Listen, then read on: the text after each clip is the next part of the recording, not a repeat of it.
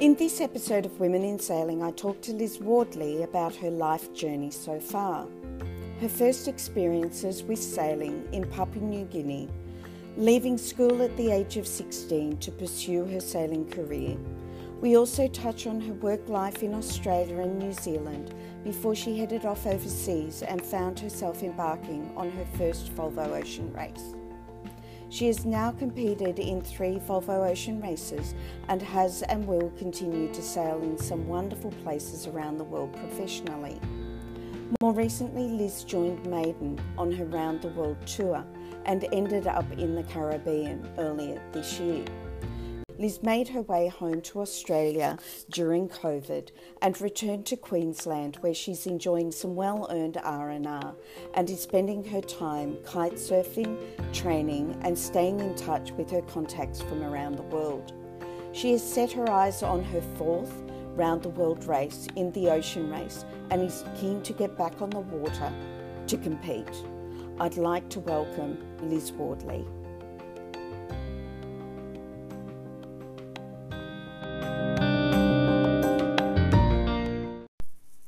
Hi Liz, how are you? Great to have you here today. How's Queensland? It's, it's a lovely sunny day. I've just spent two hours out in the surf, so I can't complain. I thought you might have. Yeah, that would have been amazing just to um, begin the day. Do you get up early? I always get up as the sun's coming up pretty much and try and get out and do something straight away. Oh, that's yeah. fantastic. That's terrific. Enjoying the time at home. Uh, I am actually. It's uh, mm. it's sort of an un, an unscheduled visit, so um, it's always nice to have a bit of extra mm. time at home and be able to play with your toys. Yep, sure is. I've just shared on my Facebook group the Volvo documentary series No Ordinary Women, and I've been following you on Maiden. But before we go there, can you tell us a little bit about growing up in Papua New Guinea and the road to Sydney? Yeah, okay. So, yeah, well, I, was born and grew up in Papua New Guinea. We, first of all, we lived on the islands up in the north, Rabaul, and uh, my family was into game fishing. And so I was always around the yacht club and around boats, and I got quite into game fishing myself. Um, we then moved to the capital city when I was a young teenager and continued on the game fishing. And I was pretty, I was pretty convinced I was going to be a fisherman when I grew up, and uh, and I hated sailing.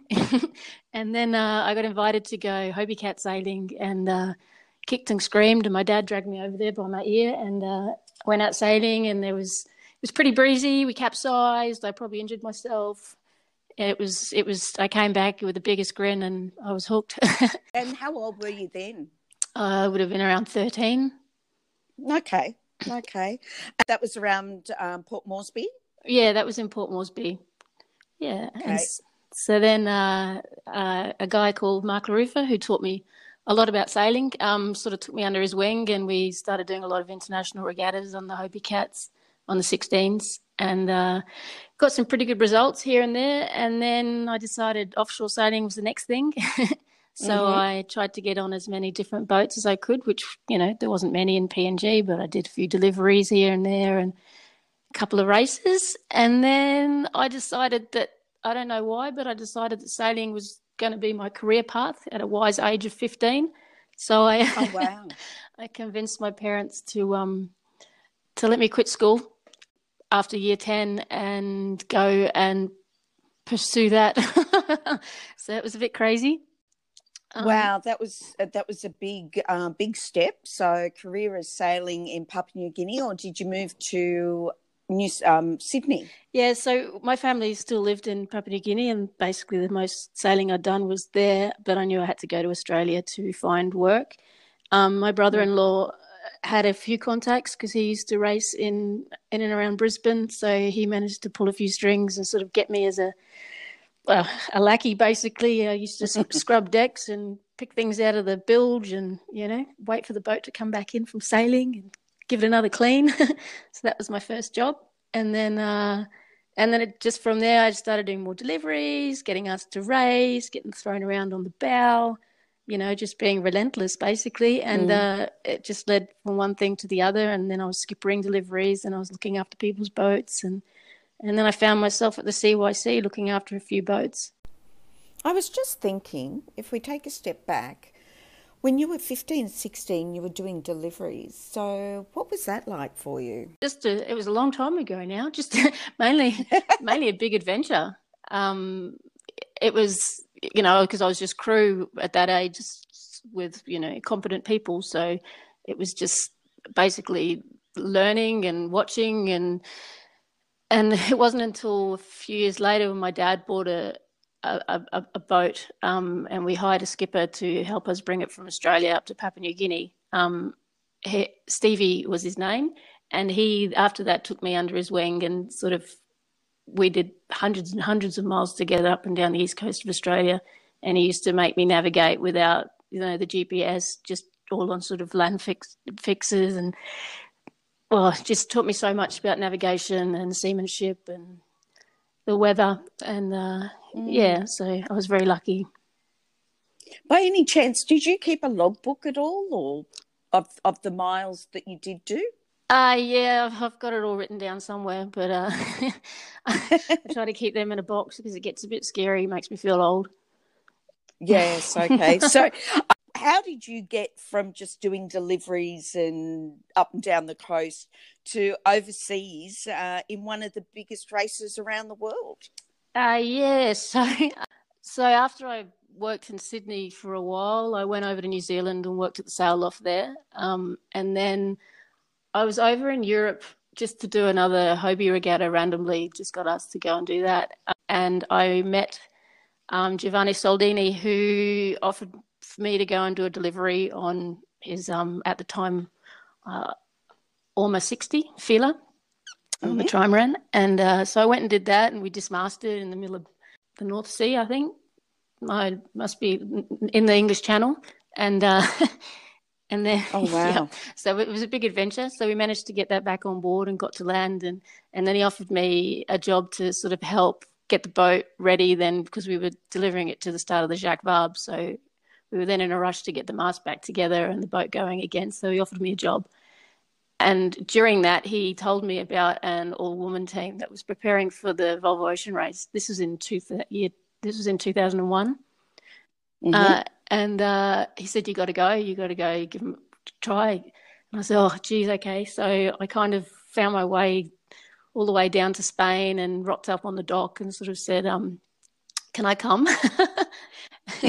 and uh, the answer was no, basically. But there was a, it was only a month or so before the start of the race, and they'd kind of had their crew and they were wrapping up on the training and about to deliver the boats up to the UK.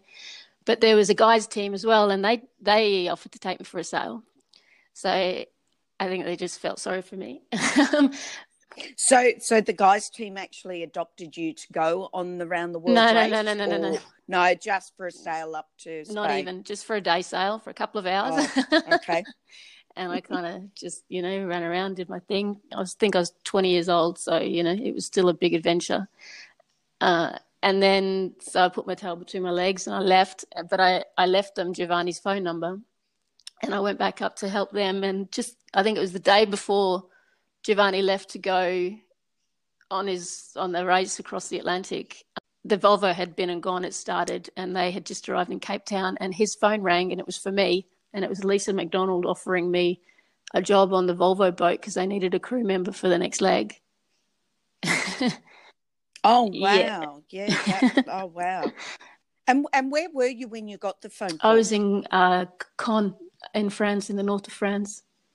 Um, and right. if it was two days later, I didn't have a phone or an email address or anything. If it was two days later, she wouldn't have been able to get hold of me. So that was crazy. Because you would have been on the road back to Australia. Yeah, or... pretty much. Yeah, yeah, yeah. So that was great. And then you ended up over there. What leg did you actually do with it? I, I did the rest of the race with them. So I oh. so basically I did the whole race except the first leg. So I joined in Cape Town. It was meant to be one leg, and then it was Cape Town to Sydney. And when we got there, she said, "Righto, well you may you may as well stay with us." So I did. Oh, that is amazing! Mm. That is amazing. And in those days, they were the they were the oh. sixties. Is yeah. Wow. So uh, yeah, it was the 60s. They were pretty hard boats to sail. And I was on the bow, so I spent a lot of time. And they were still symmetric kites back then, so you had to, you know, job the big spinnaker pole and a lot of stacking. And I remember it was pretty epic. Well, it definitely, and also as you mentioned, um, you're not very tall at all. Uh, tell us a little bit about the challenges that you faced because of your size, or or were they challenges, or did you just go about doing things differently? Uh, well, I was lucky. The other the other girl on the bow, Bridget, she's pretty small as well. So we kind of we kind of just did everything the same way, which is lucky. But uh, you know, I, I had never, I didn't even know what the Southern Ocean was. You know, I didn't realize it was going to be that cold. I'd never, I'd never worn sailing boots before. I'd always had really shitty wet weather gear. I'd never seen snow, let alone icebergs, because back then we didn't have ice limits, so we were in the in the ice. And uh, yeah, as for my size, I, I didn't really think about it back then. It was it, it was all about you know trying to do my job without making a fool of myself and and not letting the mm. team down and uh, and surviving really. so tell us a bit about um, the differences between the 60s and have you raced on the 70s? Uh, I haven't raced on the 70s, but with Team SCA, we had a 70 as a training boat before we got our 65. That's mm. right. Yeah. So, what are, what were some of the differences? And I know the boats, um, different designs, different years more technology, slicker, faster. Um, but for you, what was what was the major difference between the sixty, the seventy, and the sixty-five? Um, the sixty, I remember everything just being so hard, and it just being freezing the whole time in the south. Um, you know, it was as I said, it was it was spin, it was uh, symmetric spinnakers, we always had to go out on the. We spent as bowmen, we spent our lives hanging out the end of the pole, going up to the ma- top of the mast because sometimes we'd have to put safeties on because the locks weren't very um, reliable. If the locks failed when mm-hmm. we were mm-hmm. trying to get sails down in big wind, we'd have to go up and spike the top of the spinnaker and things like that. It's just stuff that doesn't happen these days, you know. So it was, mm. it, it was, uh, it was, it was just amazing and just uh, I don't know, we had like 17 sails stacked on the rail on the 60s. And so you imagine every maneuver would take like is about an hour. We'd have to move all the sails and there wasn't enough room on deck for them, not in the stack. So we'd have mm. to put some down below, drag them back out again. Jibing was just a major. yes, it would have been. And there was, there was, uh, you know, the boats weren't going as fast as the 70s, but they were still just as wet, just less impact. So, and downstairs mm. the boats were, you know, that were Kevlar. So the noises and the, the bending was just horrendous, and they were full of water ballast. We didn't have canting keels. So there was just yep. the, in, the insides of the boats were tiny, and you were your bunk was basically against the water water tank, so you could hear the sloshing of the water all the time, and the the exhaust no. the exhaust um, went out through this through a tube through our bunks, and uh, so you know you constantly felt like you wanted to go to the loo because there was water noises everywhere. And then the the top bunk was head to toe head to toe. It was one long bunk that you couldn't adjust. So when you'd go down a wave the girl behind you you know they'd just like hammer into your shoulders or your head with their feet and oh gee. But it was and you could stir the cooking pot from from where you were sitting on the toilet which was always a little bit of a giggle so. Yeah. oh, look. And then getting on to the 70. The 70, yeah. So I loved the 70. Um, it, I mean, a massive boat compared to the 60, and inside just huge, you know, because you've got the canting keel, you've only got the aft and the forward water ballast and stuff. But uh, I yeah. absolutely loved it. You know, also I was training to be the boat captain. So there was just so much so much to tinker with and the technology was just out of this world in comparison to the 60s and uh, with all the mm. systems mm. and the keel and the hydraulics and the sailing hydraulics and the you know just everything so it was a massive learning curve for me but sailing wise i think it's the funnest boat i've ever funnest monohull i've yeah. ever sailed it still still is oh, and then you started your journey on the 65s around the world. Now, um, I get goosebumps just thinking about what you've achieved. I've done two races on the 65 now. So um, and each mm-hmm. both were completely different campaigns. You know, Team SCA was a really, really well funded, very um, you know, we had nearly a two year lead up. We trained on the 70, we then got the 65, we then trained with both boats with a massive team. And uh, throughout the whole race, we had a huge team that we kind of rotated on and off uh, around the world, which was, you know, so we always had lots of fresh bodies, new ideas, and you know, keeping it real. Um, and we had we had big support in in our coaches and our support team, and uh, it was kind of we never really wanted for anything, and we were we were quite spoiled really. Um, but amazing times on the on the water, as you can imagine, and always learning. It was we were the team, you know, with the most to learn. Um, as we were, we turned the tide as well. But um, I just remember us just getting better and better every leg, and you know we won a leg. That was probably the highlight of the team SCA project was winning the leg into Lorient because um, it was a pretty tough yeah. leg. It was short, but you know intense. and uh, yeah, yeah, it was pretty cool. And would that have been your second um, passage in the Southern Ocean? Uh, no. So that yeah, I, in between my Volvos, I, I did a I did a a trial run on a boat from the north of France round to New Zealand. So I went into through the Southern Ocean there okay. as well. So third time around Cape of Good Hope, but only second time around the Horn. You sailed with some of uh, some amazing couple of other women on the SCA boat. Lovely ladies from Aussie, Stacey Jackson, uh, Sophie Ciszek, yourself, and who who else was there on the boat? Sorry, I'm just thinking of Australians. Well, we we've got adopted Australian yeah. Abby. Yep, Abby. she spent a lot yep. of time in Australia, and Carolijn Brouwer. She basically lives in Australia these days. Now, your next adventure, Maiden. How did that come about? Yeah, so um, when when I first spoke to Tracy about jumping on Maiden, it was actually about being a crew member for um, a leg down to Chile. And then uh, when she actually phoned me, she said, "Well, we're actually looking for a skipper." So uh, I was like, "Oh, okay." So um, it was an amazing opportunity for me, you know, to try and hone up on any leadership skills and you know, I needed more people skills and all that sort of stuff. So, uh, and mm-hmm. there was mm-hmm. also going to be a lot of sort of public, uh, public talking and lots of communication, everything in which sort of I know and I've also been told by other people that I need to work on. So I thought it was going to be an amazing mm-hmm. opportunity for me, um, but also it's kind of what a cool boat to jump on for a few months, you know, because it's kind of a everything that I have kind of come from. You know, it was the first all female boat in the in the Whitbread. My first race was an all female team in in the Volvo, and so it all kind mm-hmm. of it kind of made sense. So I said, well, you know, why not? Let's do this.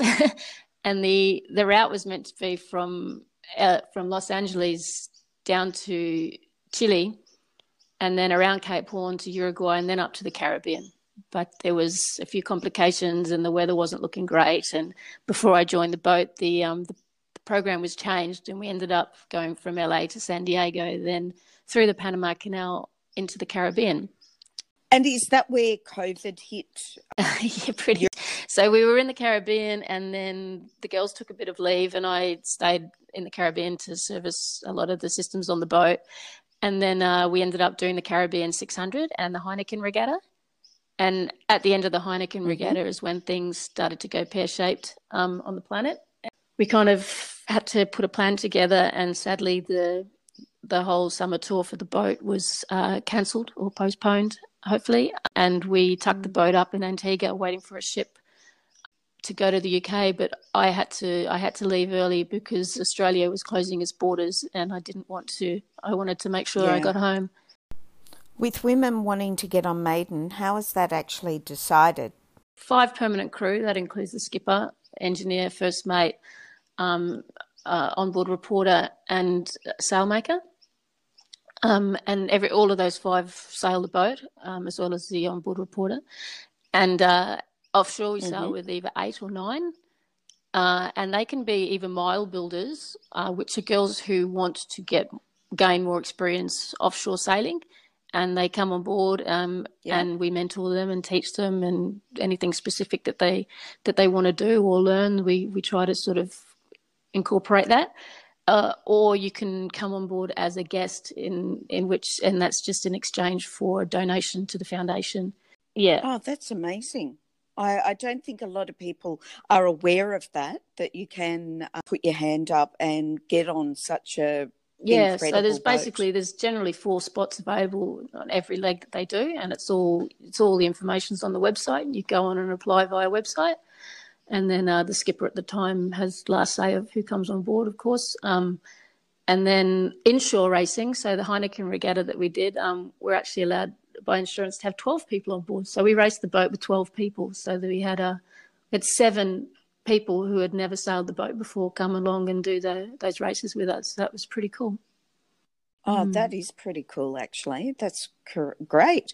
So, what's next for you?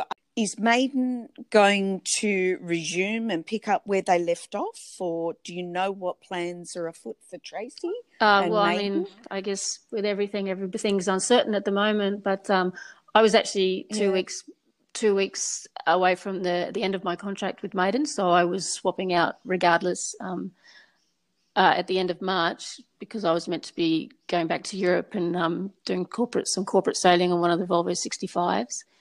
Maiden arrived okay. on the ship in the UK three days ago, I believe, and uh, it's uh, mm-hmm. Uh, Marina in Hamble has been kind enough to offer it a berth, so it's in Hamble. And you know the whole schedule the, the boat was meant to be in the states for a few months before it headed over to the uk in time for Cowes week and then after that continue on its world tour so um at this stage i i, I don't want to speculate um, but i'm but i'm i'm sure they yeah, as soon as no. um, as soon as it's possible they will be continuing on their endeavors one way or another yeah What's next for you? Well, tomorrow Liz? the wind's coming up, so probably a bit of kite surfing. Yay! um, but uh, I mean, my my goal is to do the next uh, ocean race, as it's called now. Um, so whatever I can do within my powers at the moment to to get there, I am doing, and in that I'm keeping as fit and healthy as possible. I've set up a gym on my balcony, and I'm mm. I'm pumping iron every day and going out and getting a lot of cardio in forms of surfing, kiting, running, paddling, um, and keeping in contact yep. with all the potential teams, basically. And that's that's pretty much all I all I can do. You sent me an amazing photo uh, hanging off the kites. What is the background? Uh, so photo? basically, well, as, as a bowman, if you've had one and only put one sheet on, you suddenly want to jive. you've got to go out there and put another one on. or a lot of the time, we when we know we're on one jive for a long time, we'll just have two sheets run one side, um, one as a safety. Um, and sometimes the quickest way to relead it's just to go out, take it off, relead it around the boat.